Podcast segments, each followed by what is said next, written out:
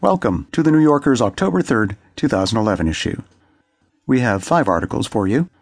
John Colapinto investigates the importance of a product's name.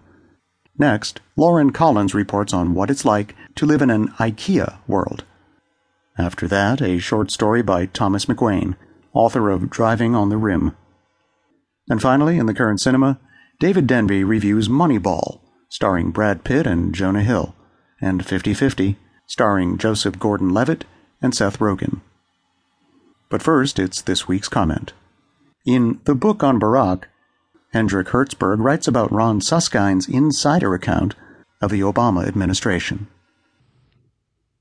If the United States is one big book club, and sometimes it feels that way, then the White House must have been hoping that this would be the week when everyone was talking about The Rogue, Joe McGinniss's much ballyhooed takedown of his erstwhile Alaska neighbor Sarah Palin, loaded with interesting if true, interesting even if untrue actually, anecdotes about the former governor's mayoral, marital, maternal, eschatological, and recreational activities.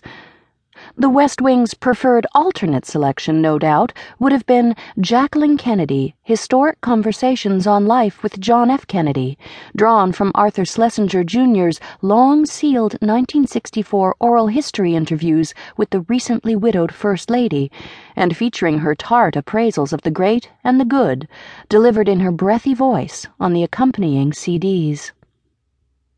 No such luck. The book of the week, maybe the book of the month, is Ron Suskind's Confidence Men Wall Street, Washington, and the Education of a President. Suskind has a knack for persuading people in high places to talk frankly to him, on the record as well as off. His books make news. The Price of Loyalty, 2004, for example, gave us the Dick Cheney quote that encapsulates a root cause of many later woes Reagan proved deficits don't matter.